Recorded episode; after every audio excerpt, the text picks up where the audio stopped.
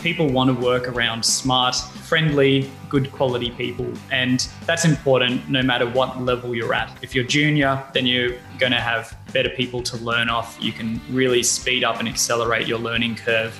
You know, if you're senior, then you've got good people that you can work with, knowledge share, maybe start to pick up other skills that are important as you develop your career, which could even be, you know, say learning from someone who's you know, at the executive or leadership levels around soft skills for influencing, you know, other stakeholders and whatnot. I think the other thing that I see in happy teams is accuracy in what they were hired for. So if we're talking about retention, let's be honest, we just want to retain the best people, not everyone. So the best people are always going to be attracted to impactful work. I wanted to say a big thank you to our sponsors, Talent Insights. Talent Insights are Australia's leading data specialist recruitment business. They are experts in recruitment strategy and delivery for analytics and data teams. They are the go to recruitment business for all your data roles in Australia, and they can help both with permanent hires and short term project focused data resources. I've used Talent Insights in the past, and I've always found them fantastic to work with. Visit them at talentinsights.com.au introducing an exclusive new webinar series on advancing AI. It's available only online. It won't be released through the podcast, but you can join live to these webinars. So join us over breakfast from February to April by signing up in the link in the show notes. We will be interviewing leaders in the data and AI space. They will guide you through the hype and maze of technology to achieve the business transformation we all want from AI.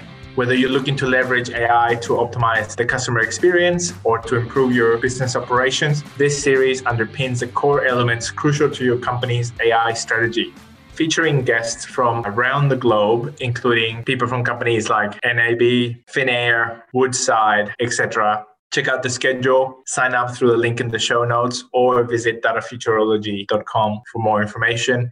I'm super excited to bring you this new series. Hope to see you there. Hi, this is Felipe Flores. Welcome to another episode of Data Futurology. In Data Futurology, we discuss leadership and strategy tips for people that work in machine learning, AI, and data science. We speak with global executives and we tackle the issues that are going to make a difference at your work, in your careers, for your teams. And today, specifically, we will be talking about teams. We're focusing on hiring, on retention, on creating quality teams, getting executive support. What does good leadership look like? And for that, we got two very, very special guests. We have Calvin, who joins us from Equifax. Calvin, how are you doing today? Good, good, thanks. How are you? Yeah, very good. And you are um, head of data quality and linking at Equifax, which is amazing. And we've got Patrick Choi. Patrick is a senior consultant with Talent Insights Group. We are uh, very, very happy to have Talent Insights as one of our sponsors, and also, you know, a company that's really present in the in the data science community and helping so many people to advance their careers. But also, I've noticed that Talent gives people the assistance and the guidance uh, when people need it throughout the whole journey, uh, and that's for for junior people, but also for leaders. And it's definitely an assistant that um, that I've seeked out during my career too. Patrick, great to have you on the show. How are you doing today? Thanks, Felipe. Yeah, really good. Really excited for, for the chat. Same, same here. So, um, lads, I thought we we might um, kick off by uh, maybe jumping into into COVID first. And I wanted to ask you, you know, with with COVID, how how have things changed? What what changes have you seen in the um, in the data science workforce, uh, in in terms of hiring, in terms of um, employment and retention? What what type of things have you seen um, with with COVID during the pandemic and obviously the, the rise of, of remote working? Yeah, I think um, COVID has been surprisingly pleasant for, for I guess, uh, our field in general.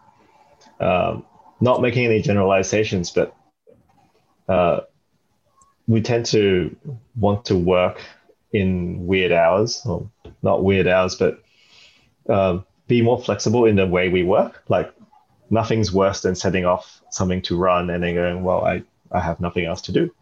Um, but in all honesty, I think it has made that full shift into remote working mainstream. And whereas previously, especially for those who work in multinational companies, you find yourselves uh, working really long hours and dialing in to morning and evening calls, um, and then trying to trudge into work for the for the middle of the day. That's made it a lot more flexible, uh, especially for myself. Um, my teams have enjoyed the flexibility of being able to work in their own home setups, um, be able to set things um, going, and then kind of move between different tasks. Like it might be a chore, you might just be taking a walk outside to think a little bit more about the problem. Hmm. Um, productivity overall seems to have improved um, with also the flexible working as well. So um, I'm I'm loving it. I think my team's loving it as well. Yeah, no, I think it definitely um, suits suits people from um, you know from our industry and our background to have um, dedicated time to do to dive deeply into problems and, and solve them with uh, by minimizing interruptions. So I think I think from that side, definitely, uh, I agree. How about from your perspective, Patrick? How how have you seen uh, things change through through COVID and more remote work now? Yeah, look, I, I agree with Calvin. I think it's it's definitely um, you know definitely not negative, and in some cases it's it's been quite positive. So we saw some short term impacts kind of you know right right at the outset uh, last year, early on. But many teams have really thrived in switching to remote. Um, we saw a little bit of a change in terms of permanent versus contract hiring. Um, so those those kind of talent markets for data have, have been a little bit affected, but we're, we've seen a strong rebound in the last you know honestly four to five months. And yeah, this this year's already off to a good start. I think the general trajectory of companies wanting more talent, having that appetite for people in analytics and data, you know, continues to grow. So yeah, it's it's uh, not all negative. I think it's a good time, uh, you know, to be in this space. Yeah, and then, completely agree. Sorry, Calvin, you go. I want to ask Pat because um, anecdotally, we're getting more applicants from regional areas in in the country, whereas previously, because we're so centered around the CBD, we've been really getting people applying from, from those who can access the rail networks and things like that. But now we're getting a, a greater breadth and diversity, especially from people who have decided to do the sea change and they've been working like as at their own cafe for a few years and they've decided to come back. Uh, do you see that? Do you see like a broader pool of applicants coming through? Yeah, um, it's it's been fantastic. I think um, we haven't seen kind of anything go as far as lots of Australian companies open themselves up to, say, international workers. But yeah, a lot more um, kind of you know cross-border hires, which is which is great, and I've seen a really positive reaction from some of my clients um, you know, most of them, it would include people who are now kind of, you know, maybe um, in regional areas and commuting was a really big factor for them in the past. And now it's not so much. And it's also just opened up talent pools. So, for example, a lot of our Sydney clients, you know, we've, I've been placing in people from Melbourne and uh, Queensland who then might be kind of starting off work remote. Um, maybe the, the full extent of their work is going to be remote or they might have a really flexible, loose plan to potentially relocate, you know, in a few months. Um, and that all would have been, you know, very foreign, very difficult or tricky or put in the too hard basket, you know, one year ago. So I think it's been really positive, you know, opening up the available options to really kind of nail both the technical fit and the cultural fit, which is, is super important. So, do you think overall are things getting easier for hiring managers being able to um, tap into bigger pools and be able to leverage remote work? Or does it mean that you know competition is is tougher? Um, how? Yeah. What What do you think from from that side? Um, maybe maybe we'll start with Calvin. Let me just break that into two parts. Um, like I think as we exit COVID um, and business appetite and confidence is stronger, we're getting the ability to hire a lot more. So we we um, I think we went through a phase where during the uncertainty, we had like a lot of companies had hiring freezes. And now we're coming out on the other side, we see a lot of the roles open up, even within my teams. Um, and then there's another um, strange or another consequence of COVID is that a lot of people took that time to upskill. Um, and and for the better or worse, there's now a much larger pool of both experienced and and fresh uh, candidates coming out of university. They've taken the last year to to brush up or go do online courses. So it, has been really pleasing to see a much broader divergent pool.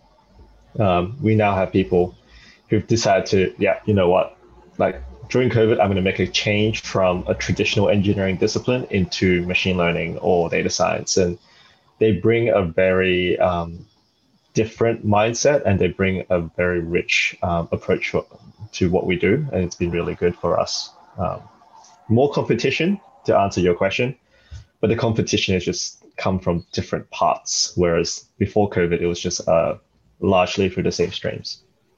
Yeah, very true. I definitely agree with um, you know with, you, and I definitely have seen the upskilling. I've seen a lot of a lot of data scientists go through cloud certifications during during COVID. Yeah. Uh, that's been that's been really great to see, and um, obviously that that um, that will lead into more uh, organizations being able to take machine learning. Um, machine learning models into production and be able to scale them and, and effectively i think um, and for yeah for them to work effectively at scale. So that that I think uh, is something that I'm excited about. What's coming sort of as a, as a result of the upskilling in in COVID. Um, and Patrick, from from your perspective, um, thinking about these, you know, larger pools, more competition, what can people do to set themselves apart from from the competition when they're going for a role? Uh, what are the type of tips that you have for them uh, when either thinking about a new role or going through a recruitment um, in the process? How, how can people uh, um, stand apart and, and set themselves up uh, for success? Yeah, that's a that's a good question. From from the uh, kind of talent seeker or a data scientist perspective, or a data science manager, perhaps. Um, yeah, I, I, think you know, you're, you're right. You touched on one of the major trends when you just mentioned a lot of people moving to the cloud and uh, having a better ability to uh, kind of implement and build out solutions in production. And, and that's, you know, something that we're, we're really in touch with. And, and that's a lot of my, my kind of day-to-day job with my specific clients. Um, so I think, yeah, you, you should be focusing on what you've delivered and the business impact. I think you know, the the fact is, even though I'm kind of obviously recruitment's my day job, um, the system isn't perfect. So there's still a really large bias towards people who can communicate what they've done in a technical sense for previous companies. And you know, one of the really good things about data science and the analytics field that we're in is that there's a lot of transferability. So you know, being able to effectively demonstrate or communicate what you've done in the past, what you're doing currently, and how that might be beneficial or impactful for your next company, who could be in a different domain, um, is really critical. You know, that's something that we work with a lot of people on in terms of, okay, you know, if you've been, say, working in banking doing data science, you know, how would you then take that next step if you're trying to move into a different domain, work with different data sets, different stakeholders? You know, but what are the common elements? How can we how can we kind of get that across to your new leader?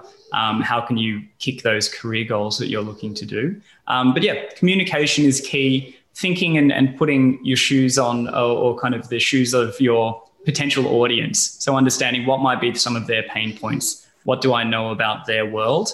Um, mm. And again, how can I really add value to, to them or that organization? Oh man, a hundred percent, a hundred percent agree. Um, so yeah, that's definitely when when I interview people, that's things that I look for uh, the communication aspect, and and I often ask um, to your second point. I often ask, what do you know about this company? Um, what do we do? What type of customers do we serve? Are we in the business to business game, or are we business to consumer? Tell me, tell me a little bit. Uh, so that that is yeah critical. Um, Calvin, how about from your perspective? What what do you look for? Um, do you look for uh, what do you look for when you're hiring people, and do you look for different things when people are sort of junior, senior, manager level? Um, what what type of tips do you have? I think to Pat's point, the the ability to communicate what you've done in the past, um, and then gener- to generalize that to a problem. or to an approach is it's probably the first thing I look for. Um, there's and that really varies depending on your seniority, of course. But overall, being able to say, I, I recognize this problem, I, am able to break it down into these components, and this is the approach I've taken. Um, these were the results, whether they're good or bad. Um, they're both just as good. Like um, proving the the other side is just as good as proving the the positive side, and then being able to okay, this is the commercial outcome. This is where it fit in the picture. Mm-hmm. Yes, I think um, in a lot of interviews, um, people focus on the technical execution. Uh, equally important, but less. It, it, provides less of a point of differentiation across talent. Um, I think right now a lot of people know the same techniques. They, when you talk for a one-hour interview, you're not going to be going, "Well, how do you really tweak that algorithm? How do you?" Um, you're just going to be talking about that. I use this algorithm in this context. Um, so it provides, if you're able to demonstrate that you've achieved a commercial outcome or you've tied it to a commercial outcome um, to something that's more tangible to hiring managers, then um, that's key. And a more junior level, I mean, really focused on things that you can do yourself, um, like working through, ex, ex, I call it extracurricular, like Kaggles or working through problems that give you some hands-on experience on not just working through the algorithm, uh, working through the techniques, but failing and then working through te- um, how to solve that um, and then overcome failure. Mm. That is just as just as important. Um, the other trend I see are people really attaching the GitHubs uh, to their resumes, and that's another way of just demonstrating projects or a little little um, experiences that are different. Um, realistically, unless you're given like a a short blurb on your project and you talked us through it, we're not really going to look through GitHub. Um, but they they often do help um, help us differentiate between those who have the drive and motivation to solve a broader problem than there's those who kind of just said, look, this is what I know, this is what I can do um, in just that narrow context. Yeah, right. No, it, it, totally, it totally makes sense, and I love, I love the fact of, uh, you know, having a, a, portfolio of work that you can show. It really de-risks that decision for the for the hiring manager. Um, I love that you, yeah, you, that you mentioned the extracurricular activities. Um, Kaggle, obviously, really great. Personal projects, really great. And um, in the in the past, in the podcast, uh, we interviewed um, uh, a guy called Ru uh, Mitra who runs a, a not-for-profit called Omdna. That's O-M-D-N-A, and they um, they solve humanitarian problems uh, for for countries and, and, and governments essentially with by um, d- with a decentralized data science team. So people volunteer some of their time to help you know look look into like child trafficking for example and start try to predict when where it's happening and and, and how we can avoid it.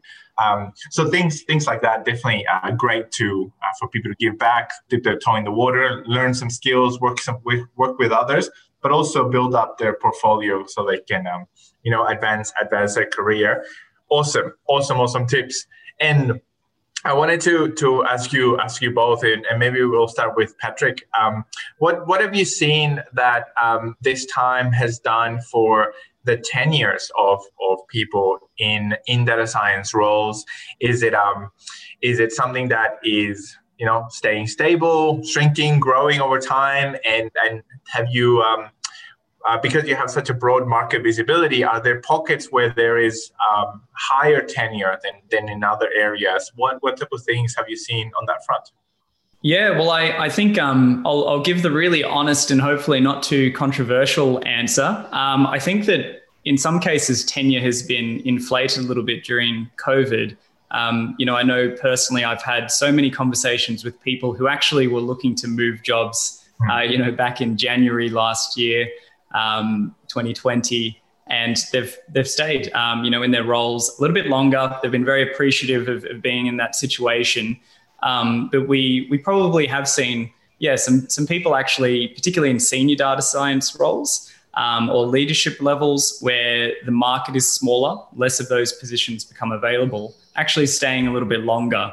Um, but the overall tenure, you know, over the last five, six years, you know, is, is typically only between about 12 to 24 months for, mm. for data scientists, experienced data scientists. So there is a lot of transition. There's a higher attrition and churn rate than, you know, some other industries and professions. Um, but yeah, no, we've, we've also kind of, I'd say that there's been a big shift towards contracting from permanent uh, kind of recruitment and hires over the last two to three years. Um, so if you were kind of, you know, not not discriminating between, then yeah, the the average tenure is not is not uh, you know incredibly long. But COVID's impact is, you know, in some ways for the permanent market actually made that a little bit stretched out. So yeah, we'll see if that keeps up. I think you know we're we're seeing some signs of market activity. People now who are a bit more comfortable. Lots more companies are, are kind of back in terms of hiring, investment in data projects. So we're we're seeing you know a fair bit of activity now.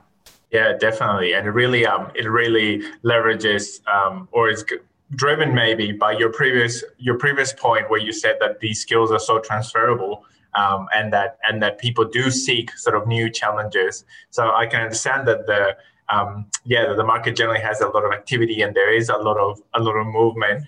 Uh, Calvin, from your perspective, how do you uh, look at tenures? What do you think of a tenure of you know average tenure of 12 to 24 months? Um, and and yeah, what do you what do you think when you see CVs like that? I think it's an interesting number because I think in, overall in the industry we see 12 to 24 months, but uh, I guess in most organizations we see we see data scientists really coming to terms with the overall business problem around like six to nine months. So they mm. truly bec- they really come to the fore at 12. They're, yep. they're well embedded within the organization. They've got a reputation. They can execute. So I guess for from my point of view, uh, the number is is disappointingly low. We like to see people who have stayed in organization and advanced and built and solved it with um, with about two to three years of experience. Um, that said, everyone's circumstances are different. With the market being what it has been for the last couple of years, there's so many hits and misses, right? You might join a company and realize that it is data science by name, but BI by night you know. Um, so I can totally understand where where case in cases where people have moved. Um, there's also uh, a lot of great talent who have moved, you know, within two years that have gone to solve different problems. They have found their niche, they found what they loved, and they just they've picked the path. Um, so if I had to go the other way, like hiring wise, um, probably a year is a little bit suspicious. It it is on the low end of the of the curve. Um, two years is is all right, and, and that we do really pay a lot of atten- attention to those who have stayed around free, uh, because we generally, um, if you work the other way, they tend to have uh, deeper uh, examples to talk to, mm. and more yeah. a richer experience to talk to. Yes, yes, I I completely agree. I think that um, I found that with with my teams and even with myself, I've I've found that I it takes it takes about a year to, as you said, to get the recognition within the company, to prove yourself, and to um, gain enough knowledge about how the company works and the and and the domain knowledge, so you can apply and solve the the difficult problems. Um, from then on, I find that the more domain knowledge you have, the more you can contextualize data science to make a difference in that in that organization. Um, and I've noticed that with some of my longer tenures in jobs, um, it is it is something that that I I also um, value in terms of having that that longer tenure. But I definitely uh, understand. Yeah, as you said, people's circumstances are are um, completely different, and the um, the pressure in the market is that you know with as Patrick said, with such transferable and high and highly valuable skills, uh, they they're um, there can seem like there's always greener pastures and people feel like they might be missing missing out on that. Um, and then what i wanted to jump into is um, and, and i'll ask um, uh, patrick first actually. It, it's uh, about the comment that you made calvin where the label says data science but the work being done is not is not data science. And i think that that's definitely something that that leads to uh, to attrition and retention problems and and even the the employee morale. Um, so patrick from from your perspective um, how how prevalent is is that the fact that people might be you know hired to to perform data science hired as a data scientist data science manager but then the, the expectation and the maturity is all around um, maybe lower areas of the maturity curve not in data science. What have you what have you seen? Yeah i think uh, sadly that is incredibly common. So I think I've had a lot of conversations with people before where, you know, we, we're having a conversation, they're, they're telling me a bit more about, you know, why they might be in the market. And that, that pops up so often. And, you know, I think it can be reassuring sometimes for them to hear from me that it does happen to a lot of other teams, a lot of other professionals and people in the data space.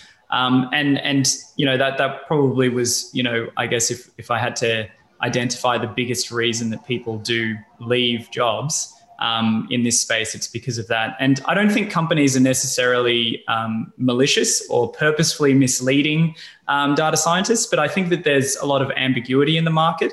And I also think one of the biggest problems is that companies in this space don't always have a good handle on exactly where they sit in that data maturity curve uh, or compared to to the market. Because people aren't active in sharing you know hey we've built out this recommendation engine which is kind of delivering us an advantage over our competitors. Um, you know there's a lot of fomo um, and there, there definitely is a lot of kind of grass is always greener um, in this space. Mm. i think there's there's the other side of course. Like a lot of companies do set out on the on the analytics slash data science journey and thinking they start thinking, well, we need experienced staff to start this journey. They're thinking about a horizon of about three, four years to that maturity curve. Um, and then they, they're hiring with that mindset and they, they want to get the right people in first.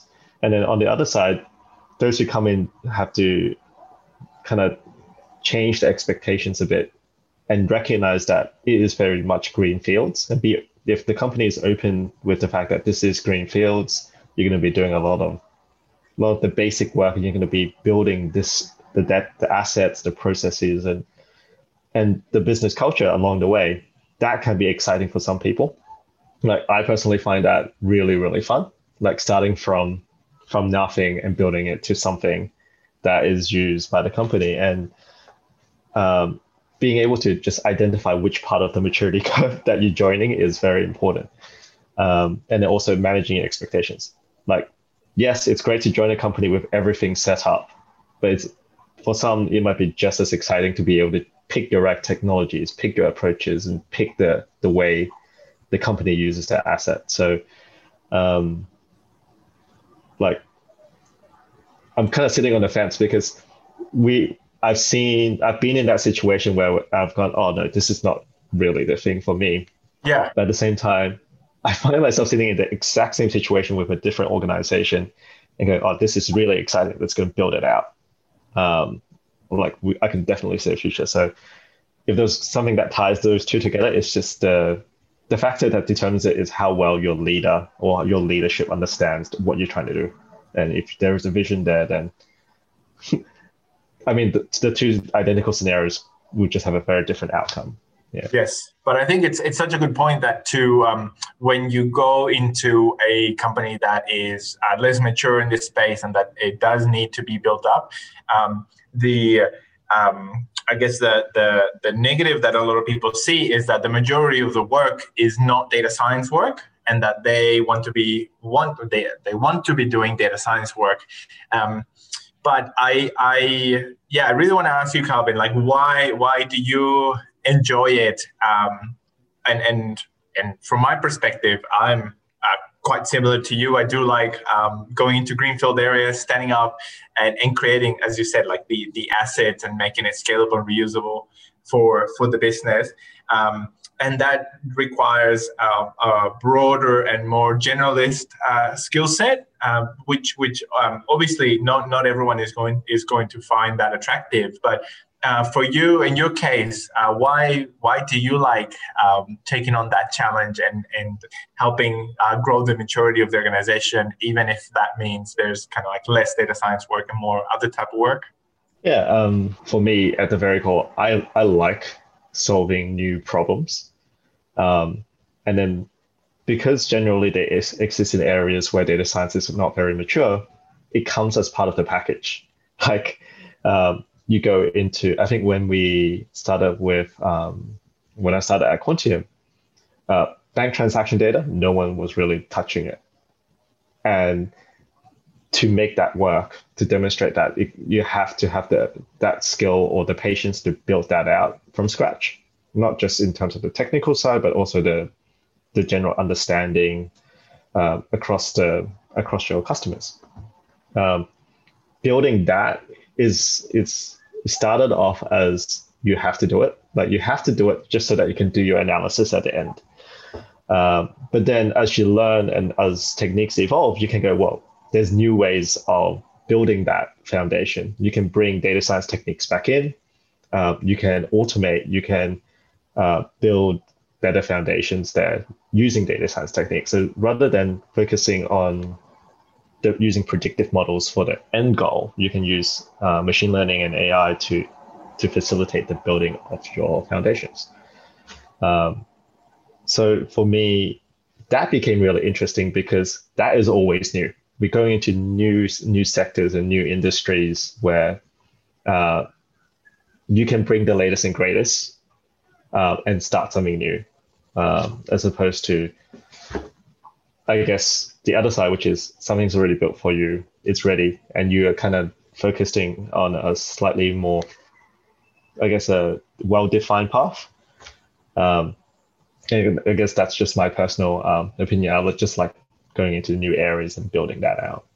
I guess if you wrap it, um, there's just different business problems to solve in new new green fields rather than established fields. Yeah. Yes, definitely, definitely, and um, I I do think that it, takes that um, that slightly different skill set to to be able to have you know the um, the communication skills to be able to get the buy-in and take the organization uh, on the on the journey and be able to create the the change of going from from zero to one, essentially, of bringing in something new in the organization. Uh, and and yeah, and it's it's different to as you were saying when it's set up and it's it's about improving a particular um, algorithm or something that has been built before. And and uh, you know we uh, a lot of people know that in and, and I've, I've had people like this on the on the podcast. There's people at facebook where there's a team of you know five or ten people that their whole job is to improve one algorithm or sometimes like one part of an algorithm and that's what they do years on end full time um, obviously like trying to um, bring in like new techniques and new improvements and etc but the that that skill set is obviously quite different from what we're talking about of, of building something new in an organization and developing that capability. Um, so definitely a, a bit of self-awareness um, helps in, a, in, in, identifying your own strengths will help guide where um, where to go. So i wanted to, to ask you guys ask you both about what makes a, a happy team and what what keeps employees motivated, engaged, productive. And um, I'll, I'll, start with with Patrick, and uh, uh, definitely with with Patrick, you would be you would be mostly hearing the um, the mirror image of that. Uh, mostly hearing to say people uh, people saying I, I, want to leave this job because they don't have X, Y, and Z. Um, so any thoughts around that? Uh, yeah, would be would be great. And then I'll throw over to to Calvin for, for the same and and how essentially how we can help create better data science teams that are happy and productive. Um, how how is it from your perspective, Patrick? What do you think? Yeah, look, um, I do I do probably hear a bit more of the the uh, polar uh, kind of opposite side in terms of why people are leaving. But um, equally, you know, I talk to a lot of managers who, who are running high performance teams. And um, if I kind of synthesize that, that uh, feedback, Um, I think the quality of the people that you've got is is the easiest kind of uh, number one thing to target. You know, just people want to work around smart, friendly, good quality people, and that's important no matter what level you're at. If you're junior, then you're going to have better people to learn off. You can really speed up and accelerate your learning curve. You know, if you're senior, then you've got good people that you can work with knowledge share, maybe start to pick up other skills that are important as you develop your career, which could even be, you know, say learning from someone who's, you know, at the executive or leadership levels around soft skills for influencing, you know, other stakeholders and whatnot. I think the other thing that I see in happy teams is accuracy in what they were hired for. So if we're talking about retention, let's be honest, we just want to retain the best people, not everyone. So the best people are always going to be attracted to impactful work. Um, you know, I don't necessarily headhunt or specialize in pure research or academic data roles. So for us, that really means can you be involved in building out something which is going to get used? Is it uh, either a data commercialization play? Are you actually involved in building out products and artifacts? Are you building out models which are going to impact how a marketing team, you know, invests millions of dollars a week uh, in an automated and more intelligent fashion? So I think that that impact it's it's the quality of the team, um, you know, and also the the work. Those would be my two key factors for, for kind of longevity, I think. Yeah, I think making an impact is like number one. Being able to say, I serve a purpose. You know, it just keeps reminding me of that robot from Rick and Morty goes, What's my purpose? To pass the butter. Like, yes. Like, no one wants to be that robot. And, you know, after you sort out the impact and that they can see that there is, there is, they, they are moving or contributing to a greater goal. Um, it just makes such such a great difference in terms of their attitude um, and in terms of just the motivation that they have and the ability for them to see their efforts reflected in something, uh, whether it's a product, a, an algorithm, a better recommendation, or whether it's just a financial number. Like it, there is something there. Um, I guess the converse is um, what I found it, what makes a happy team is the ability to create an impact on their own own world. Like no, the ability to look at the, the things that they are doing day to day and be able to improve on it. Uh, no one wants to follow um, a set of steps day in day out. They even if that makes a great impact, they want to be go well. If I see an improvement to it, I want to be able to make a change to it. So one of the the core principles for for the teams that I, I have is like change your own destiny. If you see something that is that's worth changing, that will improve your life, we'll we'll support you in building that out because that will you clearly were unhappy with that mm. or you see something better for that. So let's let's improve it and then we'll move you on to something else. Um, one of the best pieces of career advice I got when I was a graduate at Macquarie Bank was you should always aim to automate it or or make yourself redundant. Probably not in the I am lazy and don't rock up to work way, but like how do you streamline what you do, how to improve what you do so that you're no longer part of the chain. And I've, I still follow that uh, piece of advice after all these years. That's an amazing one, man. I love it. I love it. Uh, definitely great aim um, to make yourself redundant, and because essentially it, it frees you up for for more for different. Um, and and it does mean that you have to you know automate your your work and disseminate your knowledge which helps build up others. And it means that you are uh, giving back throughout your your career. Um, i love the fact that both of you mentioned the the purpose uh, of the organization or or what the team is solving as a as a key as a key item. Um, and uh, yeah, I definitely know that when I'm hiring, I, I, do look for people who are tied to the the purpose and the mission that we're um, that the organization has, and, and what we're trying to the difference that we're trying to make as a team. It's something is something critical because getting that that buy-in it does make people feel proud and invested in their work, which is um, critical to to get there uh, to get the best out of them.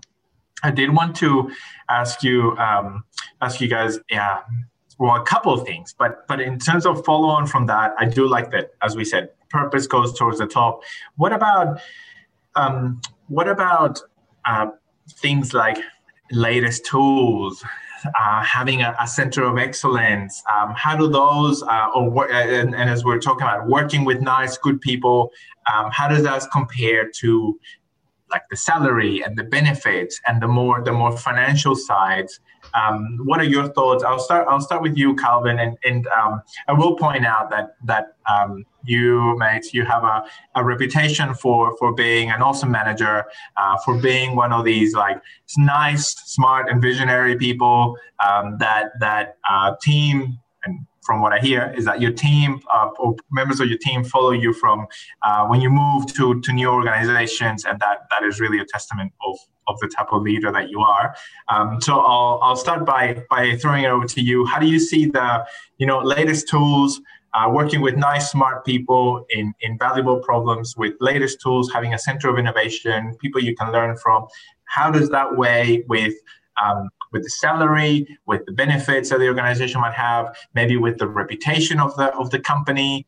Uh, where where does that where does that sit um, from your perspective? All, that's rather flattering. I think in terms of a happy team, no team, everyone, regardless of industries, wants to be working with the latest latest practice at least. Um, and I think in data science, because there are so much so much new technology coming through, uh, on a daily basis. Uh, I can't remember how many different languages have gone past in, in the last couple of years. Um, the importance is probably not, the emphasis is not on the latest and greatest, probably, but the ability to access tools when you need them. Like uh, the ability to access the right Python packages or the, uh, a new new piece of software that is appropriate to, to the problem that you're trying to solve. Uh, I think a lot of teams do feel constrained when technology says, no, I, never heard of that piece of software before, so please don't install that. Um, the tooling is always going to be there, regardless of happiness or not. And I think um, that's going to be something that you work through within the organized, within the constraints that you have to, to work with. Because there's other considerations like security. Um, working with smart people, you cannot replace that. Like a high performing team is a team that trusts each other, who learns from each other, and has a diverse set of skills and view, um, viewpoints. And I think one of the like pretty much all my teams, I do in- encourage that they hire people of different backgrounds, um, not just hire actuaries or data science students, but go go forth and find people from engineering, from finance, because they do bring a different perspective.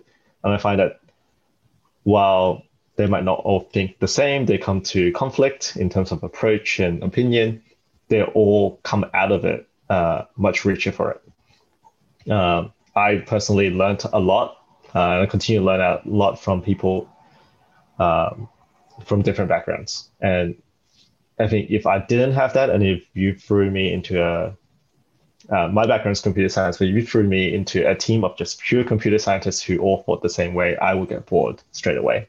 Yeah. Um, to your third point around salary, um, there's no escaping that people should be rewarded for the for the contributions that they bring. Um, and uh, while different organizations uh, will have different financial circumstances, um, that ultimately I think is up to that the person, the individual's choice on how much they think they would trade off um, maybe a happier financial situation to what they will learn. Um, I'm a big advocate of uh, ensuring that people are paid to the benchmark at least, um, and also um, rewarding them when they do when they do uh, exceed that and do well above it. Um, I, I'm, I think there's a lot of companies that do trade on the brand names and then use that as a discount on their salary, and I'm not a big fan. Uh, but yeah, ultimately, it's an individual cho- individual's choice, but you have to trade off. Um, yeah, what you you get from it.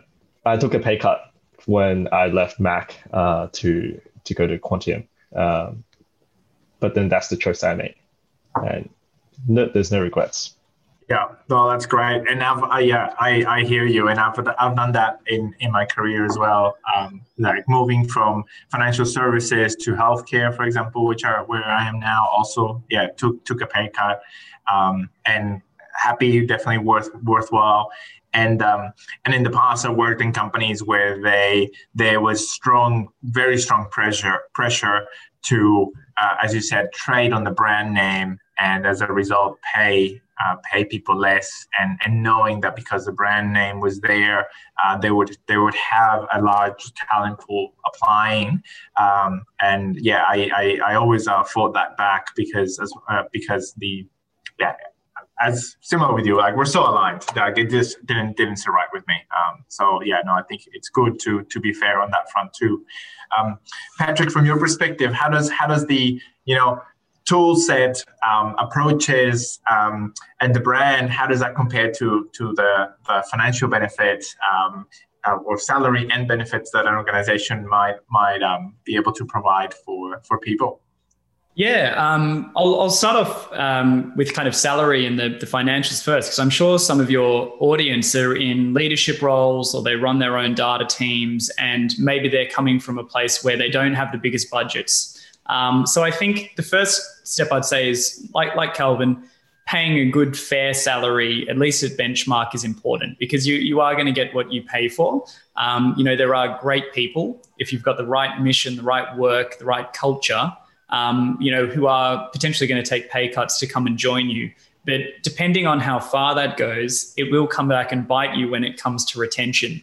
And you know the the same thing with the brand that you guys were talking about. I work with some you know really diverse companies from sexy startups to global software companies to big Australian brands who all have their own benefits and employer brands. But um, you know at the end of the day, when that person's in their job for six months, 12 months, and some of that shine has started to wear off a little bit, it's the work and the team that, that counts. So salary, you know, is important. You should constantly be checking if you're a leader um, making sure, um, you know, how has the market changed? And the prices and, and salary, you know, permanent to contract markets, that is changing, you know, every few months. So you've got to stay uh, current and keep your finger on the pulse, I think, you know, to make sure that you're there, um, you know, for your performance reviews. Again, particularly with regard to your top performance, because good people are going to be getting calls you know almost every day sometimes you know multiple calls a day with other people dangling carrots and opportunities. Um,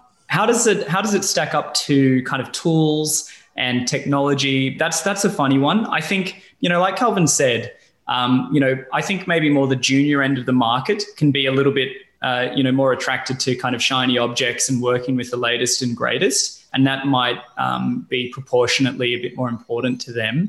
Um, but there, there does come a time where if you're trapped in a legacy world or if your company is too rigid and your team doesn't have the autonomy to use the types of techniques um, or experiment or use some tools which would really make sense, um, you know, that it's going to come back and hurt you. So again, I wouldn't put it as the number one factor that I, I talk to people about, um, you know, uh, why are they leaving or why would they go and join a company?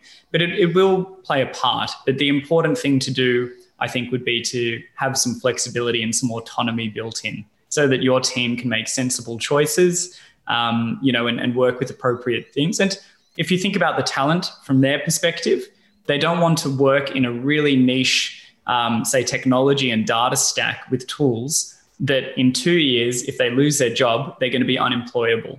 Um, you yeah. know, so again, we, we touched on it at the very beginning. A lot of people going through cloud certifications, rightly or wrongly, you know that's something that a lot of companies are looking for now in data science talent. Um, you know, so you you do have to somewhat keep up with the market and at least offer those opportunities. Yeah, I think the the desire to work with the latest and greatest is a symptom of the anxiety around like whether my skill set is going to be applicable in two years. And if there was any advice that I can give, it's just to like there is a core set of principles that you will learn, just like a programming language or the ability to query data there's like the set of principles and all the technologies kind of just meet those needs at some point. Um, I think a lot of I find a lot of people ask me what are the tool sets that I use and that I will recommend, and then they're a little bit shocked when I go, well, look, start off with like Python, start off with any visualization software that allow you to do do X, Y, and Z. Like don't don't worry if you're not using the you know the latest brand name visualization tool. Don't don't try to get certified on everything because those tools will disappear, but the underlying principles will stay. Could not agree agree more. And uh, man, I just um I just noticed the time. I couldn't believe how, how quickly the hours flown by. But I think those are fantastic uh, pieces of advice and notes notes to end on. Um, that yeah, for people to to think about. Um, well, I hope that this conversation has helped people think more strategically about their their career and their career choices to understand how what makes a good team, how to how to create happy happy teams, what type of things to look for when looking to take your next step. And I, I yeah, I really thank you guys uh, for taking the time to come and speak to us um, and to disseminate your knowledge. So, Pat, Calvin, uh, thank you so much. Thank you so much for your time. And um, definitely uh, for everyone listening, if you do need any any help with your career or any assistance in creating a great team, I highly recommend uh, reaching out to, to Talent Insights. You heard a lot of the gold today. There's definitely more more there for you. Calvin and Pat, thank you so much. Talk to you guys soon. Thanks for having us. Thanks, Felipe. Pleasure. That brings this episode to conclusion. Thank you so much for listening please find us on datafuturology.com or on Facebook, Twitter, LinkedIn, or Instagram as Data Futurology. Also, go to datafuturology.com forward slash podcast to find the show notes for this and any other episodes. If you like this episode, it would mean a lot to us if you could leave us a review wherever you listen to our podcast. I hope you enjoyed this episode and that it was helpful and valuable for you. Thanks again, and see you next time.